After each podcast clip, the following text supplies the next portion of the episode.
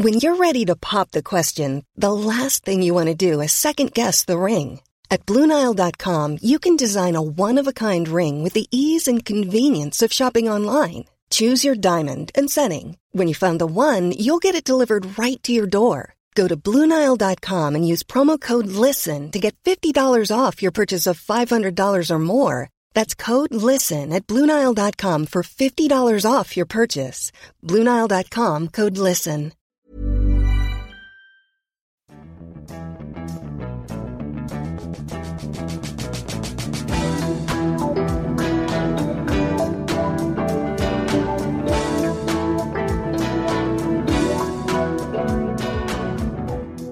Hello, welcome back to another episode of Naked Neuroscience, the podcast exploring the workings of the brain and the nervous system in our bodies and beyond. I'm Katie Haler, and this month... The data on loneliness and anxiety is the only data that's ever made me cry, because the correlation between people's loneliness scores and their anxiety scores was so tightly coupled, it was almost a straight line. We're unpicking the neuroscience of loneliness, asking why do so many of us get lonely, what's happening in the brain when we are lonely, and what can be done to help. Plus, we'll be peeling back the science on some of the latest neuroscience research with the help of local experts.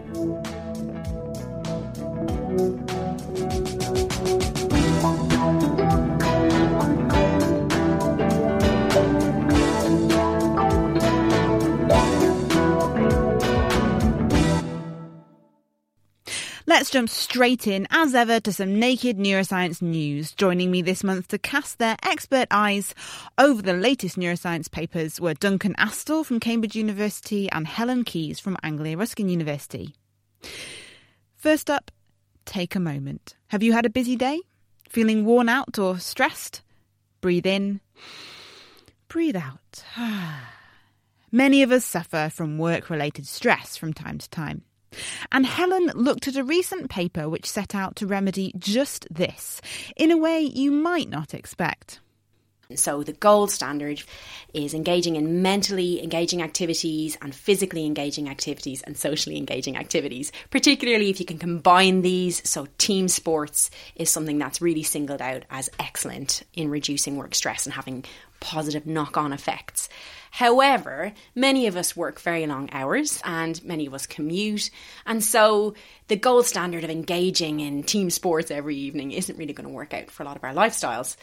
The authors here were interested in looking at whether something we have immediate access to all the time, so our phones, whether they can be useful in reducing our work stress. First of all, they had to say, what do we mean by recovery from work stress? Well, there has to be psychological detachment. And what they mean by that is you have to not be thinking about work. Mm-hmm. It has to be a relaxing task. So jumping out of a plane isn't going to do it for you. And interestingly, it has to be a task that involves some level of mastery, so a feeling of gaining a new skill and some level of directly controlling the output. And the authors think digital games actually satisfy all of these criteria. So a puzzle game on your phone, for example. So they wanted to see, could this reduce work stress? Interestingly and controversially, they wanted to compare this with something that people claim relieves work stress, which is mindfulness, practicing mindfulness. And they could have a really nice comparison here because there are quite a lot of mindfulness apps available on your phone. And if we think about mindfulness, it could lead to this psychological detachment, not thinking of work. It's relaxing. It's a bit more iffy as to whether it leads to a sense of mastery and control. I'm sure if you're very good at mindfulness, it might do those things. And the evidence in general on the usefulness of mindfulness is quite mixed. So they brought people directly into the lab in their first study. They brought 45 participants in and gave them a work task that's considered quite stressful. So they gave people maths tasks to do for 15 minutes. And then those participants were divided into three groups, and they were either asked to play a puzzle game on a phone for 10 minutes, to do a mindfulness exercise using an app, or a control condition was to just use a fidget spinner for 10 minutes. Before this task, participants' energetic arousal and their recovery was measured. So, is that how much energy have you got to stick the cooker on and make some dinner after you get home from work, that kind of thing? That's an excellent description of that scale, how much emotional and cognitive energy you have available to you, and also how relaxed you feel and how in control, things like that. They measured this before people did the stressful task, directly after the stressful task, and then following the relaxation intervention. And they found that participants' energetic arousal increased following playing the game. So between time 2 and 3, after you've done the stressful task and then after the recovery period, the game was effective in recovering you, in increasing your energetic arousal, whereas the mindfulness app wasn't. So the authors wanted to take this out into the real world then, and they asked 20 participants over 5 days to take part in these activities. So full-time workers, and immediately when they got in, they would do these energetic arousal and recovery scales. Half of them would engage in the mindfulness app exercise, and half of them would engage in playing a game for 10 minutes, then do those tests again to measure the recovery. And again, they found that the playing the game was much more useful and much more effective in work stress recovery. And interestingly, they found that as the week went on, it became more and more effective. So if we think about recovery involving a sense of mastery or gaining a new skill, this makes sense, because over the week, participants will be gaining more and more mastery over the game they were playing and getting more and more work stress recovery benefit from it. However, the opposite was true for the mindfulness app people. So as the week went on, this became less and less effective for them in terms of recovering their work stress. Interesting. As an avid gamer, I'm guessing this is sweet music to your ears. This is music to my ears. I can go home and tell my husband every day, it's work stress recovery, darling. Everything's fine. So I think the take home from this really is we can't ignore that the best thing, the gold standard for work stress recovery is going to be a social and physical activity like a team sports. But taking out your phone and playing a game is going to be a really effective way of reducing that work stress. And we might controversially ask whether mindfulness is really just trying to do something that a video game already does and does better. And indeed, it has been suggested that perhaps we could put this as mindlessness is more effective at reducing work stress than mindfulness. I do try and practice mindfulness. I find it really hard. Could it not be that being mindful is difficult and takes longer than a week to master, whereas maybe a game is a bit easier to do so you get that sense of achievement? It absolutely could. Notoriously, mindfulness is hard to master. It's hard to switch off your mind. But then that begs the question, well, why don't we just recommend playing games if it's an easier way to access what we're trying to get at, which is stress recovery and restoration? Why don't we just go straight to the game and skip the difficult middleman? Equally, the cynic in me has the suspicion that games are designed to be addictive, right? So what if you end up using your coping mechanism too much? We should be cynical about this. Playing games often involves, paying money as well. And so there certainly are potential pitfalls to this. But if we're looking at a purely recovery basis, I think we can feel a bit smug finally. The way mindfulness people can tend to feel a bit smug, us gamers can start to feel a bit smug about ourselves too. And I can feel less bad for not being very good at mindfulness. Absolutely. Duncan, do you have any thoughts? What's the evidence on whether phone app mindfulness tools are as effective as the kind of real deal mindfulness? Could be that what they've basically done is kind of compare a full-bodied game with a kind of diet version of mindfulness, and the diet version of mindfulness doesn't do anything. There might be other benefits to mindfulness when it's done in its entirety. If you have the time to go and do mindfulness training with a group of people, that's fantastic. It's getting closer to that gold standard of going outside and meeting people. That's fantastic. And you also mentioned other benefits of mindfulness. We have to take this in the context of the research around mindfulness. So this is a very mixed field. So there are certainly studies that show other benefits of mindfulness and indeed show recovery benefits when practiced correctly, which is fantastic. There's an awful lot of studies that show no benefit of mindfulness. And it could come back to what you were saying earlier about how good you are at practicing. If this is what's available to people on their phone, it looks like games are a better quick fix than a mindfulness app. Helen Keys there. Now, Duncan looked at a paper asking whether socialising is associated with dementia risk. Over 28 years, this study has been tracking the lives of about 10,000 London civil servants, asking at various times throughout their lives how much social contact they were engaging in.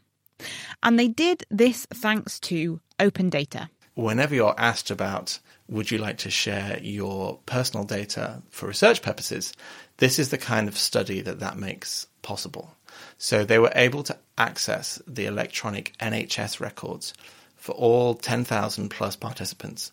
And what they could then test is whether or not there was a significant relationship between the amount of social contact participants had and their subsequent risk of getting dementia. And they found that there was a significant relationship. In particular, the amount of social contact when participants were aged 60 was predictive of a lower risk of dementia in later life. Does it depend on the type of social contact? Presumably you need to like the people that you're hanging around with. It's particularly friends and not relatives. So it depends on how well you get on with your relatives, I guess, as to whether that fits your question. But it's mainly social contact with friends rather than relatives. Was this regular social contact? Was there anything that could be inferred with regard to length of time or quality? Well, good question. So they only actually have 4 questions on social contact, which they use at each time point. So they don't have massive amounts of information. But yes, it's regular social contact. But we don't know too much about the nature of the social contact, just that it's mostly based with friends. So what can be inferred from this relationship? As with all of these kinds of studies, the big issue is cause and effect. Because we're looking at early social contact and subsequent dementia risk, we often might get ourselves into thinking, well, that means that the early social contact is causally related to subsequent dementia risk. But it also could be true that, say, at 60 years old, some participants are showing early symptoms of dementia. We think that the underlying pathology might start 10 to 15 years before very recognisable symptoms present. So it could be that the reason these two things are related are simply because some people have earlier signs of dementia and that impacts upon their social contact.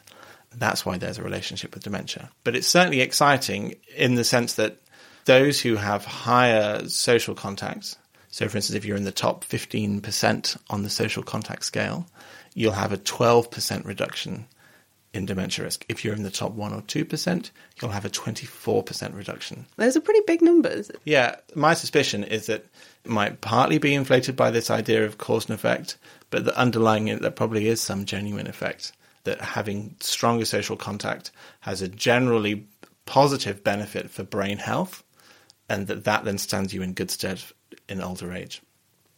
Helen, do you have any thoughts? Is it possible or likely, though, that a third factor could be affecting both your social activity and your risk for dementia? So perhaps a personality factor could be driving both. I think that's true for some conditions. As far as I know, there aren't particular personality traits that are predictive of dementia per se. But we do know that there are other underlying mental health conditions which themselves might then become risk factors for dementia. It's possible and hard to control for, that might drive reductions in social contact earlier in life and then also confers a greater risk of dementia in later life. And there's no direct link between social contact and dementia per se. Duncan Astle there. And if there's some neuroscience news you want us to look at, or you've got a question you'd like us to address, you can get in touch. Email neuroscience@NakedScientists.com, or you can find us on the Naked Scientist social media. It's at Naked Scientists on Twitter, Naked Scientists on Facebook, and we're even on Instagram as well. Naked Genetics is back. You're a mutant. I strongly disagree. It's a labour of love, I'm sure. He would have had his mind blown. We have brand new episodes coming each month, starting 14th of August with Mendel's Trick, a trip back through time to the garden where it all began. He is the person whose ideas led to the founding of the science of genetics. The story of how one man took 30 years to become the figurehead for a brand new type of science. Find us on NakedScientists.com/genetics or search for Naked Genetics wherever you get your podcasts.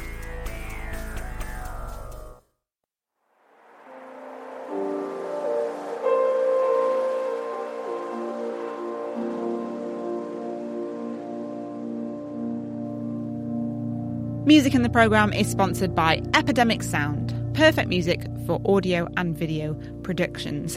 And this month on Naked Neuroscience, it's a subject that's rather close to my heart: loneliness. Loneliness is a huge issue. One study found that over 9 million UK adults are often or always lonely. The charity Sense found that up to half of all disabled people will be lonely on a given day. Loneliness is a feeling that probably everyone listening has experienced at some point. Through researching this topic for the show, I was surprised at how much we don't really know about loneliness in the brain. So why is this? And what do we know? And what can we do to help the so many people who sometimes feel lonely? In this episode, these are the questions that I want to answer.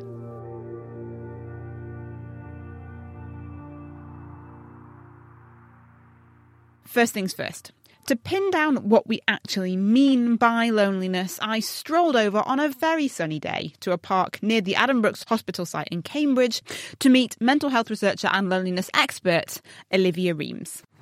So loneliness is not the number of people that you talk to. It refers more to the quality of the relationships that you have. So for example, you could be surrounded by lots of people and feel lonely because you're not satisfied by the relationships that you have. Or you could just have two friends, but if you feel that those people meet your social needs, then you're not lonely. If there's a discrepancy between the number and quality of the relationships that you desire and those that you actually have, then you're lonely. How many of us are lonely? It's about 1 in 3 people. There have been various studies that have looked at this, and in the UK, 21 to 31% of people report that they feel lonely some of the time. But it's not just adults, it's also children who feel lonely as well. I guess everyone will have been a bit lonely at some point, but are there members of society who are particularly vulnerable to being lonely? Definitely. So people who have recently lost somebody, people who have been widowed. If you moved away to a new city, this can predispose you to loneliness. It's a very difficult condition to deal with. Are there specific behaviour changes that you might expect in someone who is chronically lonely? Because it seems to be a little bit of a vicious cycle. Yes, definitely. One of the main differences between people who are lonely and those who aren't is how they perceive the world. If you are lonely, you are more likely to see the threats in your environment. You are more likely to think that others are judging you during social interactions. And this makes you have negative views towards others. It makes you not want to interact with others and to open up. Which, of course, doesn't help if actually what you're craving is more social interaction. Exactly. So it's a vicious cycle, completely. You know, the more that you think like that, then the more that this changes your behavior. And then you might start acting colder towards other people. And they can feel that, and they might think that you don't want to be friends with them. It's really the perception. It's not so much what you do, but what you think. Olivia Reams there from Cambridge University. And we'll come back to the what you think part later. But before that, just how serious is feeling lonely?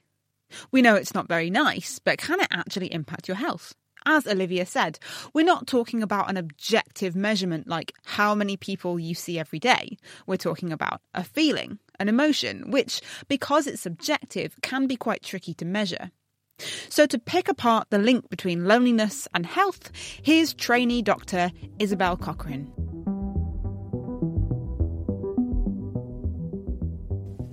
It is reasonably intuitive that social isolation might be bad for one's health, as this state could potentially limit access to healthcare resources.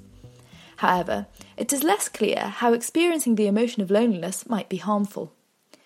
In order to try to measure loneliness distinctly from social isolation, many studies use standardised questionnaires such as the UCLA Loneliness Scale.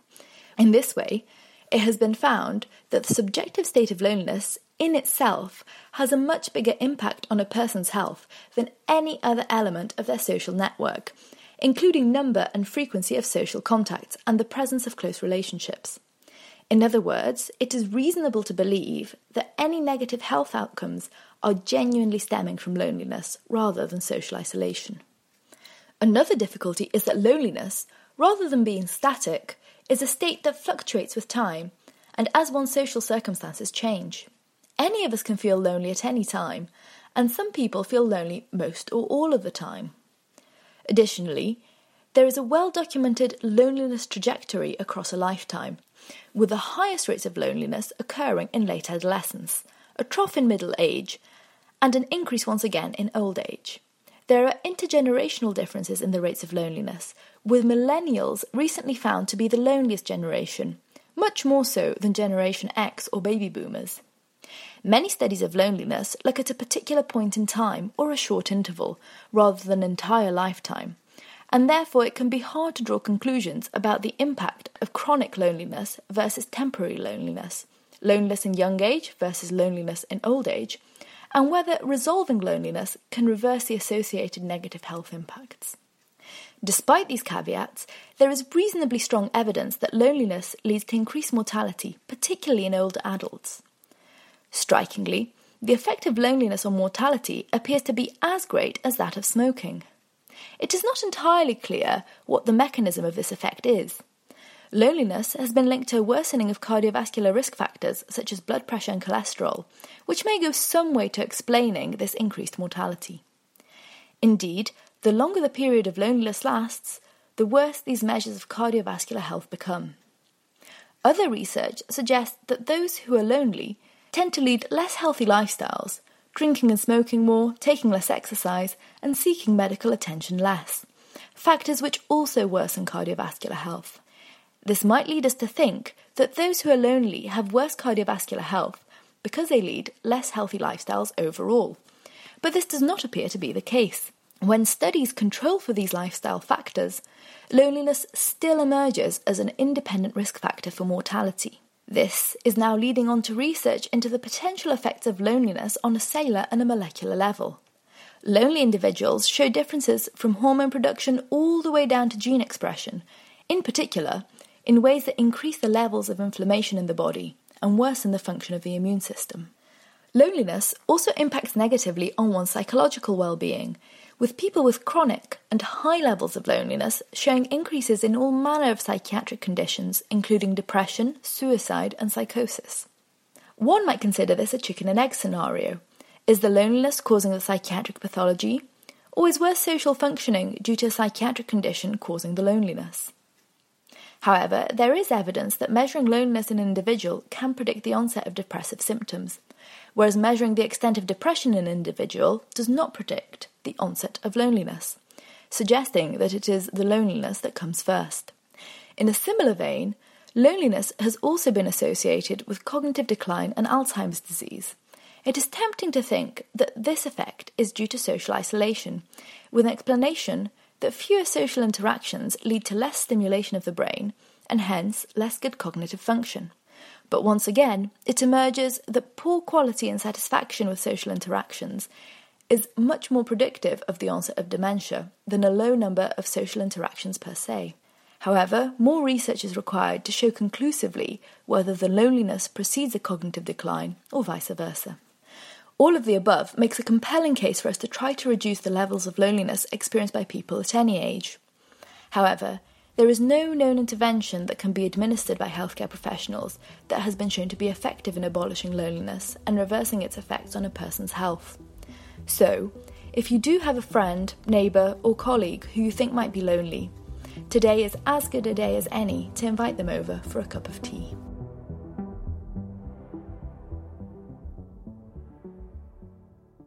Thank you, Isabel.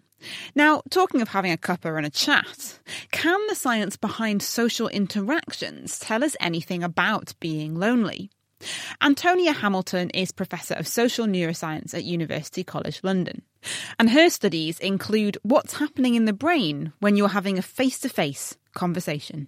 Often what we're interested in is what's different about when you're interacting with another person, and so then we'll compare that to situations where people are doing the same kind of thing but in a context where they're alone. What kind of experiments can you do with people when they are with other people?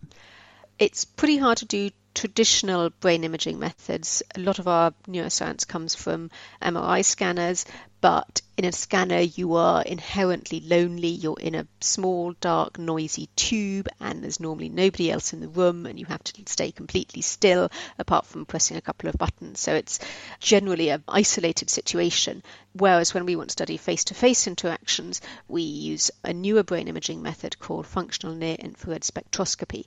And that shines light through your skull. Infrared light can get down to the brain surface, and some of the light will come back to our detectors, and we can use that to measure the blood flow in the brain. It's a hat that you can wear with the sensors in it, and while you're wearing it, you can move about, you can talk to people. There's an enormous number of contexts where we can now start to study patterns of brain activation that we just wouldn't even be able to consider in an MRI scanner. What key areas of the brain are involved in making that connection with another person? So the areas we're most interested in at the moment are commonly called the theory of mind network. There's a bit called temporoparietal junction that's just sort of behind your ears, and the prefrontal cortex, so right at the front middle, just behind your forehead. These areas are engaged when you're thinking about other people, when you're sort of imagining what other people think or judging their personality traits. But we're now also seeing these areas are very strongly involved in communicating with other people. We're hoping to find evidence that this network is particularly important for having strong social connections. Do we know much about those areas in lonely people's brains? Not really. Loneliness is quite a long-term state. Most of our brain imaging studies are looking at things that you can change on a minute-by-minute time scale, whereas loneliness as a sort of state of somebody's life, it isn't going to be turned on and off on the kind of time scale that we do for our brain imaging studies. And what particular studies are you doing at the moment? We're very interested in understanding face-to-face conversations, what happens and what's different about it, being with a real person compared to being alone. So we're looking at that quite often in terms of the audience effect. When you're being watched by somebody else, your performance changes, but it can change in many different ways according to the context. If you're being watched by somebody who's friendly and supportive, maybe you're doing something that you're confident with, then your performance will get better when you're being watched. But if you feel you're being watched by somebody who's hostile or who's judging you, and you're doing something difficult and you're anxious about failing, then your performance may get even worse in the context of being watched. It's really interesting that you say that, because we're living in an era where you can have virtual face-to-face communication. You know, I call my family on FaceTime or WhatsApp or something quite a lot. Do we know anything about whether that affects the quality of that interaction? We have a study we're writing up at the moment on virtual conversations. Mostly, at least when you're on a good connection, it'll behave in a very similar way to a real face-to-face conversation. Challenges come because if you're on FaceTime or Skype, for example, eye contact doesn't work in exactly the same way. The place where the camera is not the same as the place of the person's eyes on the screen. And so you don't quite know if the other person's really looking at you or not. And on a bad connection, the timing may be bad. There's a bit of a delay between what you say and what the other person hears. So the quality of that connection is degraded, but people can get the same stuff out of it, I think. I'm very conscious that we're doing an audio-only interview right now. We can't see each other's faces. And I'm wondering if, when it comes to making good quality social connections, can we say that face-to-face is just better?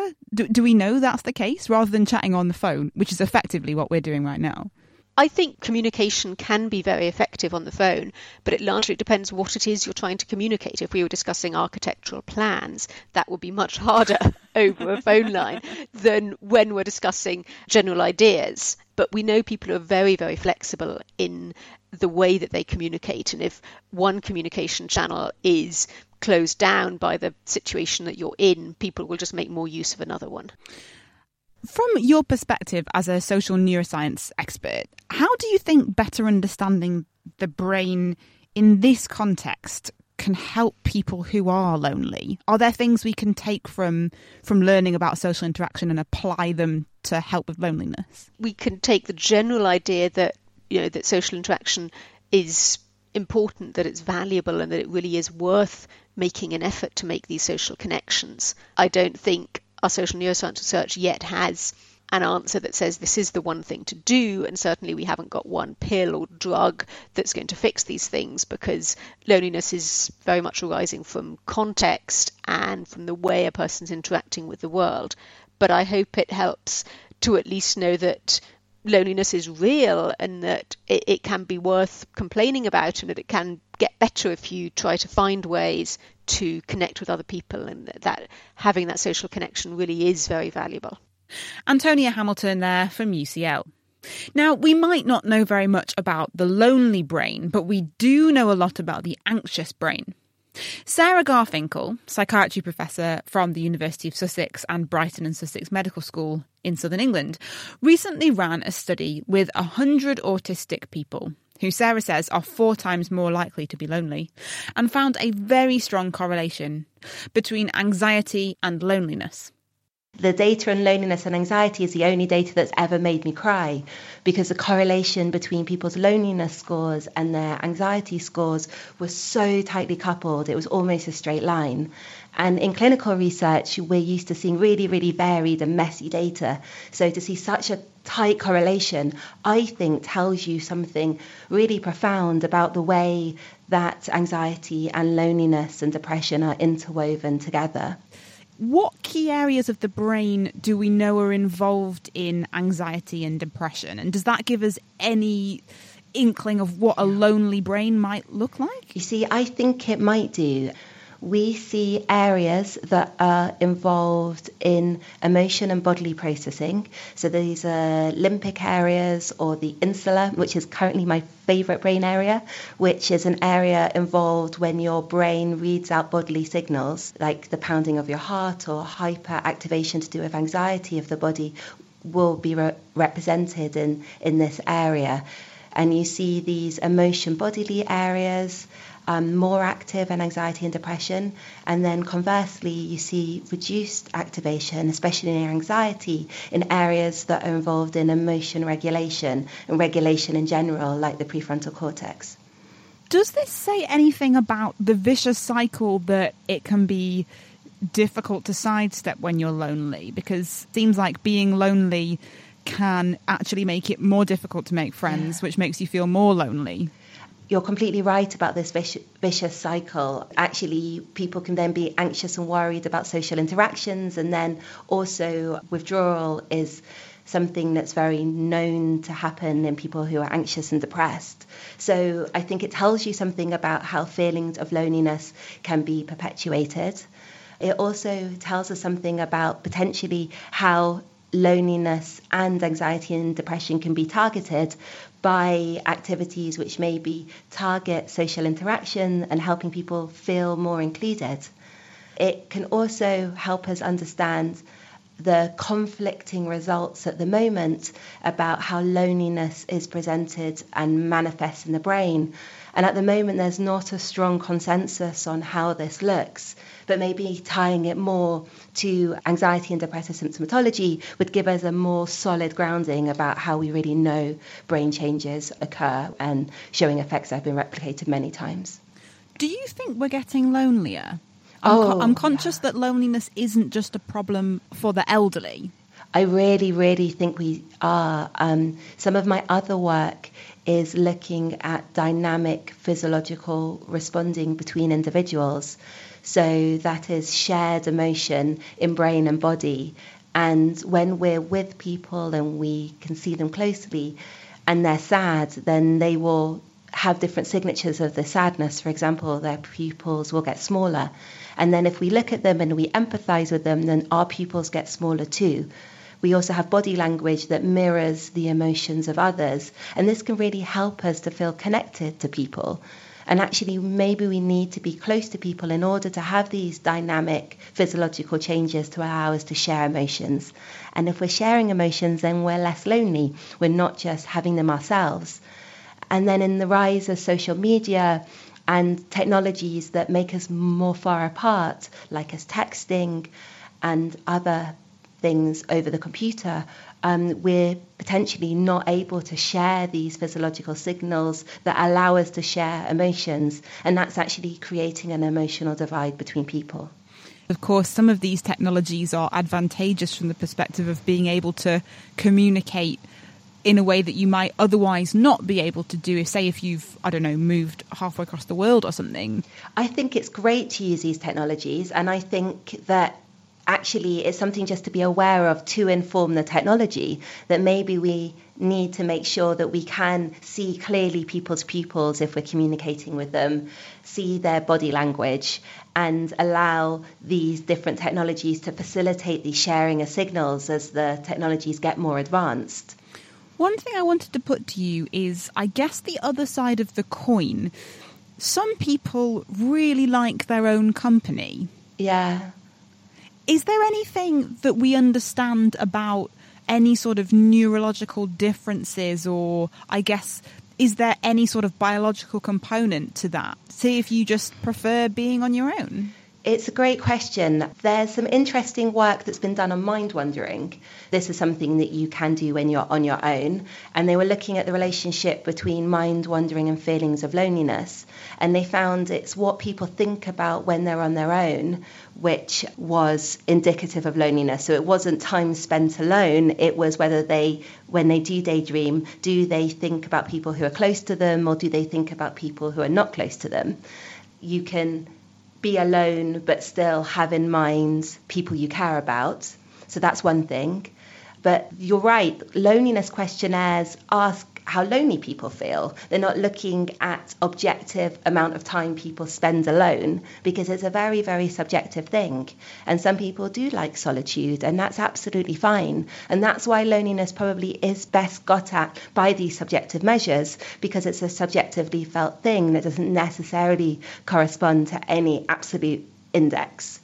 Sarah Garfinkel.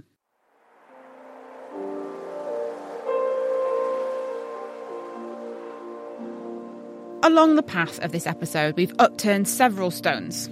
What's going on in the brain when we're being social, the dangers of loneliness for your health, and just how interconnected loneliness, anxiety and depression seem to be. And knowing all of this is important for better understanding this feeling that affects so many of us from time to time. But what can we actually do to feel less lonely? I am Robin Hewings, the Director of Campaigns, Policy and Research at the Campaign to End Loneliness, working with policymakers and people making a difference on the ground to reduce loneliness, with a particular focus on older people. How much do we know about what strategies work to try and help people feel less lonely? So sometimes people can be lonely because they don't feel that they're having the social relationships that they want to have with their parents or children or their partners. But sometimes it's more because of not having that broader group of friendships. And so there's some big differences in terms of the kinds of things that you can do about it. The amount of research that's happening in loneliness is going up and up, but there's still a lot that we don't know. This is certainly not like something that has been intensively researched for decades and decades, but there are some practical things that we can do. Right at the beginning, we need to work out how to reach people who might be lonely, to understand what their issues are and what it is that's causing them to be lonely, and what we might be able to do to help them, because it is very much about individuals. It might be reconnecting people to existing relationships that they already have, but they've somehow or other lost the confidence, or they've just got out of touch with people. Sometimes it can be taking people to groups, thinking about older people. We often think about things like lunch clubs or other areas of things that bring people together around mutual interests. The other thing which we can do, and we're doing some work with UCL on this, is that psychological approaches can help people to think differently about their social relationships and regain confidence and skills to have the social relationships that they need. Psychological services that can help people improve their mood, can help them to reach out, and also to have some of the resilience that people might need when rebuilding social relationships, so that if something doesn't go quite right, people don't take that so much to heart that they lose the ability to keep trying. deepening our understanding of what's going on with lonely people can only be a good thing for tackling what is a really serious problem, because it goes right to the heart of what it is to be human and what makes us feel valued and what makes us get up in the morning. So if you were to give us some top tips for combating loneliness, what would they be? As a whole society, loneliness exists in that context. So people who are living in poverty are twice as likely to be lonely than people who aren't. The whole ways in which people can be supported to come together, whether it's bus services in rural areas or having cafes and parks that are welcoming and can help people come together, is really important. But also targeted action on loneliness by local councils and by the health service and charities also can make a real difference to finding people and getting them the support that they need. This is also about us as individuals. We can both try to create a society where it's easier for people to reach out and be friendly and create social relationships. There's some interesting research recently that people underestimate how much people liked talking to them when they've been talking to a stranger. We should be more confident that people like us and that we can reach out and talk to others. And sometimes for people who are lonely, it's not the case that they need the government to help them, that people can do things to help themselves and to create the social relationships that they need. Robin Hewings there from the Campaign to End Loneliness. So although more research is certainly needed, it seems there are many things we can do to move towards a less lonely society.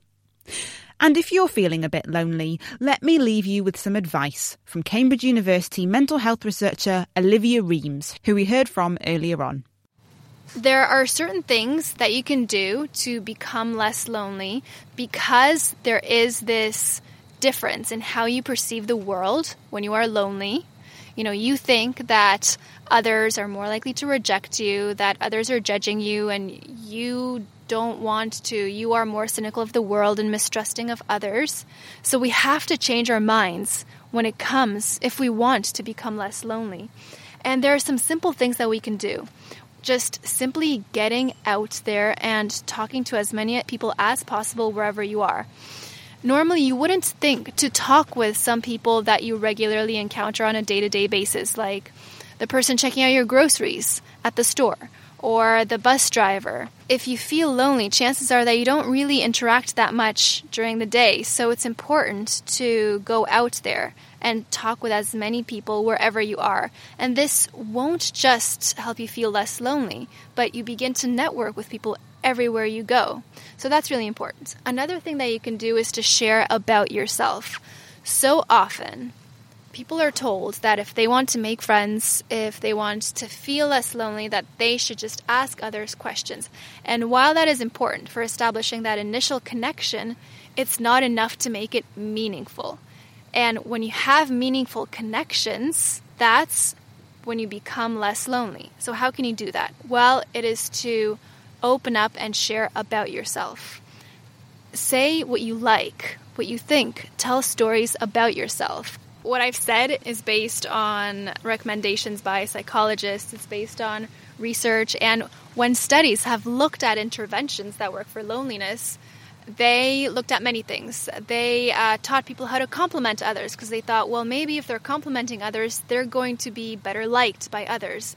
Then they thought, well, what if we just simply gave those lonely people more social support, just simply physically added more people around the lonely individuals. But the thing is, when you feel like others are coming in to check on you, it kind of makes you feel more like a loser, because you know that it's not genuine. The thing that really stood out, that seemed to work, was actually changing people's minds, their perceptions. And this is where CBT, cognitive behavioral therapy, comes in. That's why it's important, if you feel like you're really low, to go see a therapist, and they can help you with techniques and strategies that are tailored to you. It's really important to be kind to yourself. Don't think, okay, how much am I going to change, or how much have I changed in a week or in a month? Just take it day by day. Olivia Reams. And sadly, that's all we have time for this month. Thank you, Olivia. And thank you to everyone else in the show. Helen Keys, Duncan Astle, Isabel Cochrane, Antonia Hamilton, Sarah Garfinkel and Robin Hewings. We'll be back next time with more Naked Neuroscience. And in the meantime, it would be great to hear from you with any feedback or thoughts you have on what you've heard so far. Why not leave us a review wherever you get your podcasts, or you can drop us an email. It's neuroscience@NakedScientists.com. I'm Katie Haler from the Naked Scientist team. Thank you so much for listening. And until next time, goodbye.